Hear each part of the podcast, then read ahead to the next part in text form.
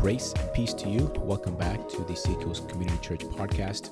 We are in episode three on our book for this month Evangelism and the Sovereignty of God. Today, we are going to talk about the topic of the sovereignty of God as relates to evangelism. And when we are talking about, or when we are thinking about the topic of the sovereignty of God, there are actually two terms that we would be most helped by if we if we understood them. One of them is more familiar to you, the other one probably less less so. And the first term is paradox.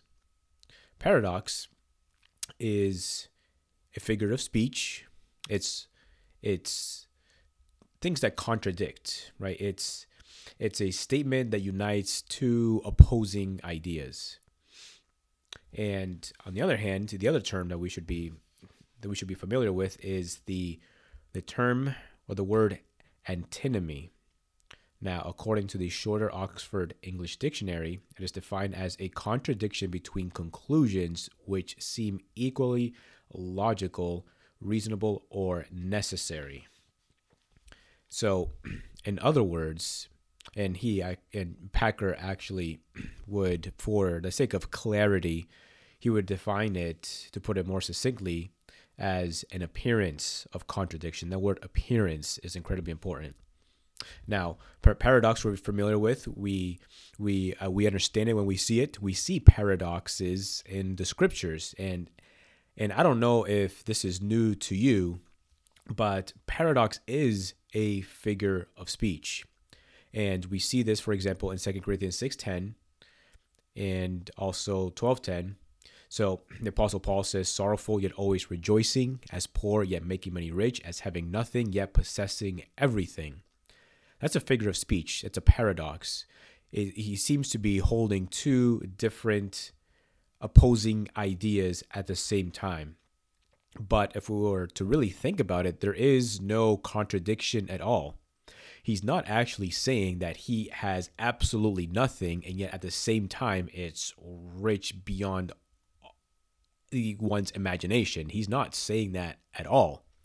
Right? And it would be illogical for us to come to that conclusion. Right? And it would be illogical for us to come to the conclusion uh, to think that the Apostle Paul is always weeping and crying and sorrowful, and at the same time always rejoicing and happy and filled with laughter, right? You can't be both of those at the same time. So if you really thought about it, you know that it's actually not true. This is and this is why this is called a, a figure of speech. It's a it's it's a way it's a it's a trick of speech. It's a it's it's a sort of a how do I say it? It's a way to capture one's attention is to it's it's an arresting way to present something that you want to communicate. And so you know what paul is saying here what he's trying to help the reader to understand is that yes he doesn't have much. I mean as we know him he is the apostle paul who was a missionary traveled from place to place planting churches preaching the gospel of jesus christ and so, in that sense, right, he did not have a house. He did not have a steady income. So, he really did not possess anything or very little. And so, what does he mean that he possesses yet everything? What it means is that he possesses Christ. Yes, he absolutely has nothing at all. But what he does have is Christ, and Christ is everything to the Apostle Paul. Christ is the greatest treasure to the Apostle Paul. He cannot be weak and strong at the same time. Well, no, what he's saying is that when he recognizes his weaknesses, when he recognizes his his natural infirmity, that is when God shows up. That is when God strengthens him. And so this is this, this is a paradox.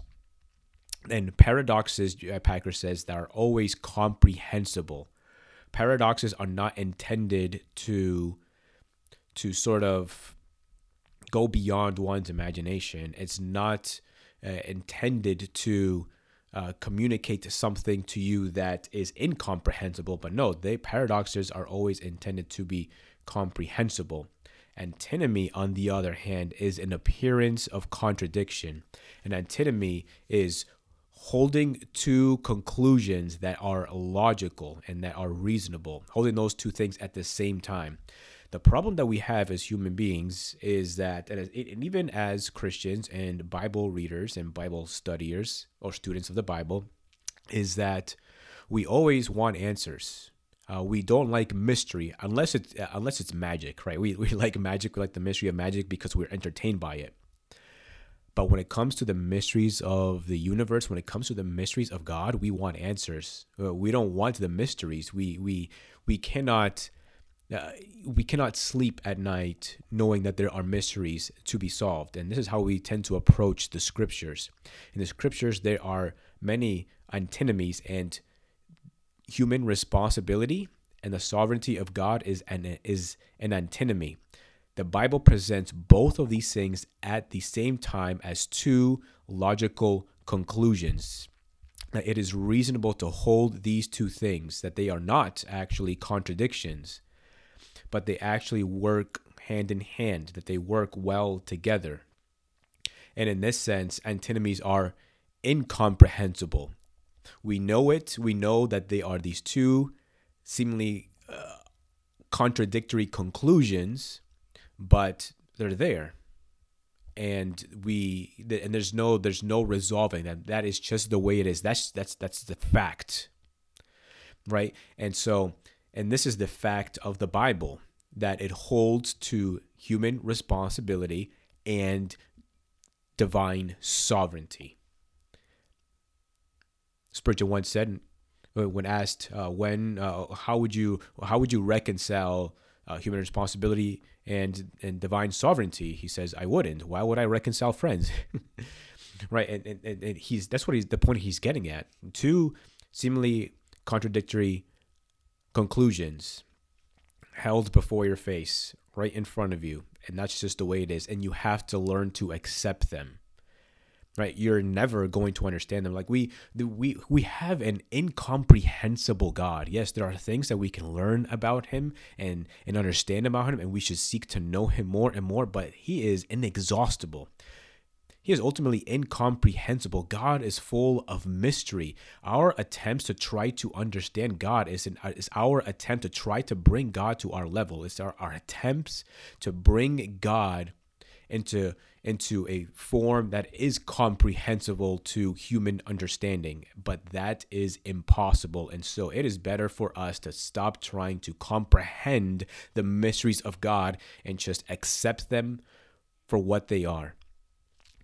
Now for us as as we uh, as we pray about uh, evangelism and intend to go out and share the gospel of Jesus Christ it is helpful to hold these two things together. Because if we go to one end of the spectrum if we say let's say we go too far towards human responsibility we will trust too much in our own efforts not only in preaching the gospel but also in securing the results.